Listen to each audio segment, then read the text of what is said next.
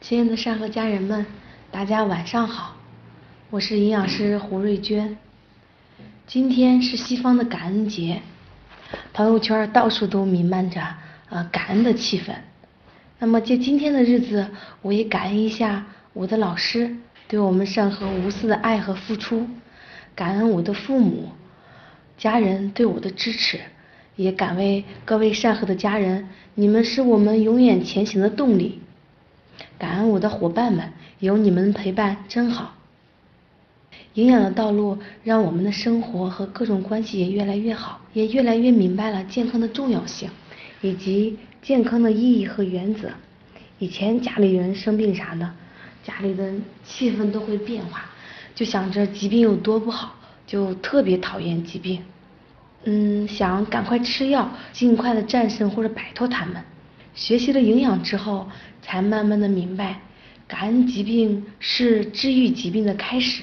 疾病都是身体在喊救命，是身体自我保护发出的信号。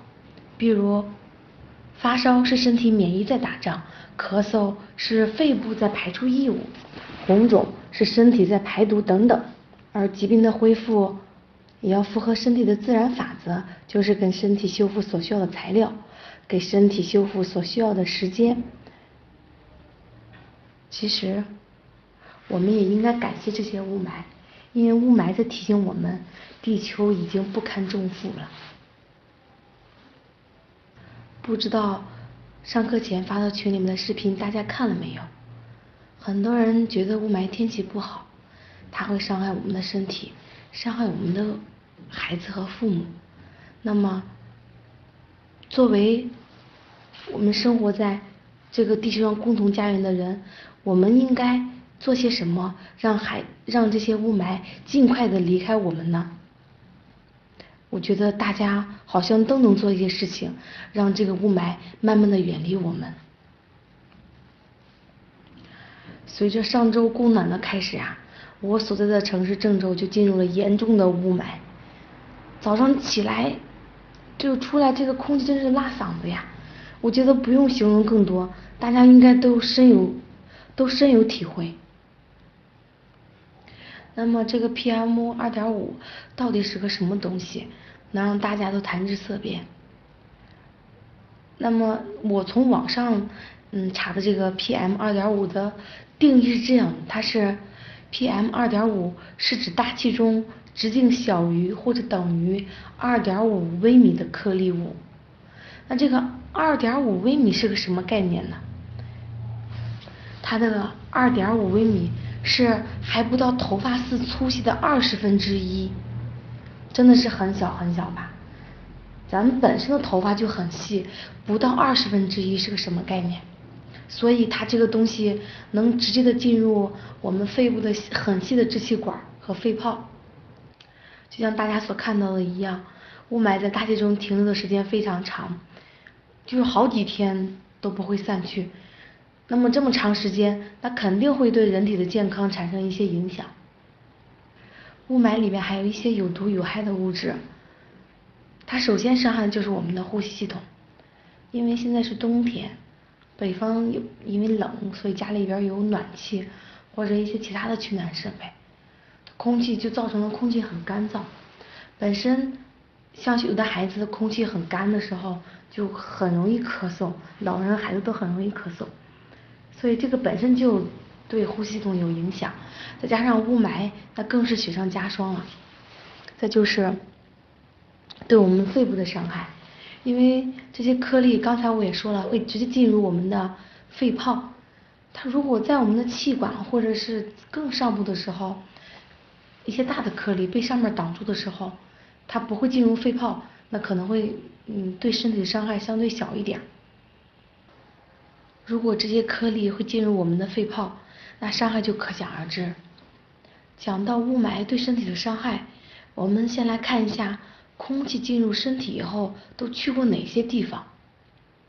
首先，它会进入我们的鼻腔，但是我们的身体的第一道关卡就是鼻毛。它会挡住一些较大的灰尘颗粒。第二个就是我们鼻腔内的黏膜，这个黏膜能粘住我们一些灰尘颗粒。黏膜要是湿润的状态，黏膜的表面的纤毛就能可以将这些灰尘颗粒向外运送，然后通过打喷嚏把它排出。同样的，往下走就是一些气气管，就是咽部和气管都覆盖了一些黏膜。然后这些黏膜也同样的道理，把这些灰尘向上往外移，到我们的嗓子里边，有的时候它被咽下或者被咳出来，再从气管到左右支气管，最后到肺泡。就像我刚才说的那个左右支气管里边，也同样是有黏膜系统。这个人体啊，真是个非常精密的仪器，层层设防保护自己。从刚才。我说的那些空气进入人体的过程就可以看出来，每个部位都在保护自己不受伤害。不让身体伤害的大部分是我们的黏膜。我们的身体很多部分都有黏膜，这个黏膜顾名思义就是能，就是一层膜，它会产生一些粘液来保护我们。比如像我们经常碰到一些支气管炎，它就是受到。香烟的刺激、吸烟的刺激或者一些嗯长期接触污染物质，比如说雾霾，它就会产生这个黏膜就会产生很多的粘液。它为了清洁呼吸道，那么粘液就会引起咳嗽。黏膜上面有一层纤毛，这些纤毛可以将吸入的灰尘和微生物的粘液向上推入我们的咽喉部位，然后通过咳嗽啊。排出，或者是直接咽到肚子里边。如果我们长期暴露在雾霾的天气下，那这些有毒有害的物质就可能附着在支气管的黏膜上。嗯，久而久之，它可能会破坏黏膜上的纤毛，引发一些炎症等等。这雾霾天气对我们首要的伤害就是呼吸系统的伤害。嗯，时间长了，久而久之，它就会增加。我们患肺癌的几率，还有一些患心脑血管疾病的风险。那我们应该怎么保护自己呢？第一，尽量减少户外活动。有的老人就是早早起来出去去外面锻炼，因为他们养这个习惯了，夏天也是这样，冬天也是这样，不管外面是什么天儿，也没有什么保护措施，就这样出去了。因为一运动起来，那呼吸会更急促。那吸入这些有害物质的几率会更大一些。在锻炼的时候，最好等到太阳出来再出去锻炼。出门的时候就戴上口罩，嗯，最好一是一些比较专业的口罩，嗯，有正规的厂家。第二，要给身体减压，不要光嘴上说雾霾天我要保护自己，出去外面也是戴上口罩，嗯，尽量不出去。但是还是一些平常不好的生活习惯和生活方式。比如在雾雾霾天，我们就不要吸烟，不要喝酒，嗯，少吃红肉，少吃一些油炸烧烤的东西等等。我上面所说的这些东西都会给身体的代谢造成负担。有的人说我的烟酒是戒不了了，你知道吗？肺癌的最常见的病因就是吸烟，吸烟直接伤害的是我们的这些气管的黏膜，而且烟草里边还含有强烈的致癌物。酒，它除了对我们身体造成的一些伤害外，它是一些高能量的物质，它非常消耗我们体内的大量的维生素和 B 族来帮助它代谢。我们都怕油吃的多，都觉得太油腻，油的热量太高。但是你知道吗？喝了一斤酒，就相当于一斤油的能量。第三，多喝水。我们善和公益课堂之前讲过很多关于水的，关于水，水怎么喝。喝什么样的水，等等。但是您发现吗？身边还是有很多人不爱喝水。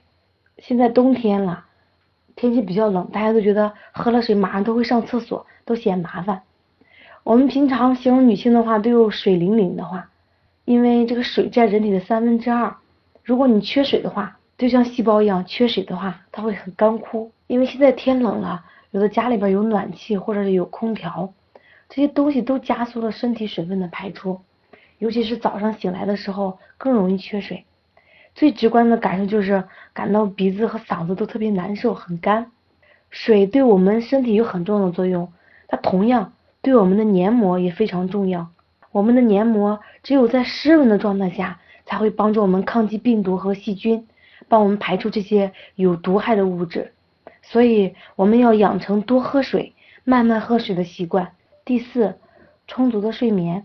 现在很多的成年人都是缺觉的，嗯，失眠也很普遍，因为工作的压力很大嘛，晚上要加班，早上起得很早去上班，本身这个熬夜会造成一些营养素的急剧流失，身体的抵抗力、有的免疫力会差一点。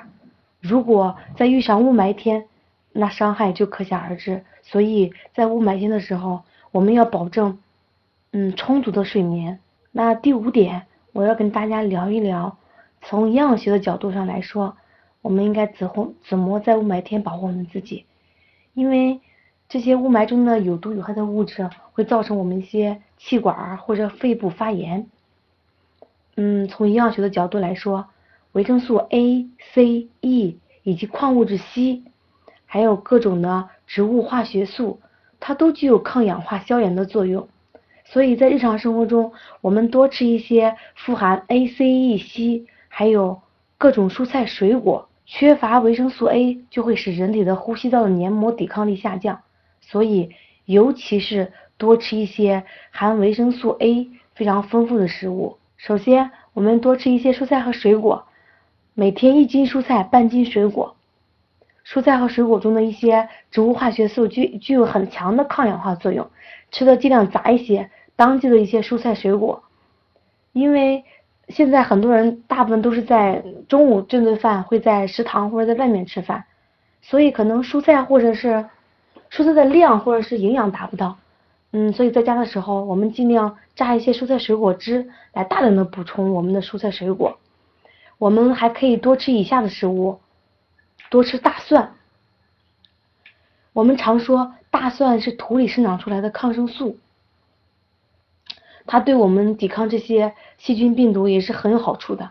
多吃一些黄绿色、富含维生素 A 的食物，比如说胡萝卜、南瓜、芒果、西兰花、橘子，嗯，辣椒，还有一些呃深绿色的蔬菜，或者是比如说红苋菜啦、紫甘蓝啊等等，这些都富含维生维生素 A。还有一个就是多吃一些富含维生素 E 的坚果。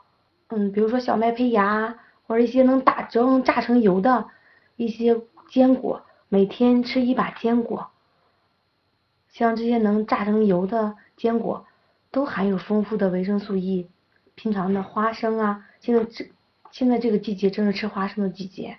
还有一些嗯，含有丰富维生素 C 的食物，比如说新鲜的辣椒、豆芽、嗯，橘子、橙子、柚子、猕猴桃等等。很多水果里边都含有丰富的维生素 C，菌藻类的食物也非常重要。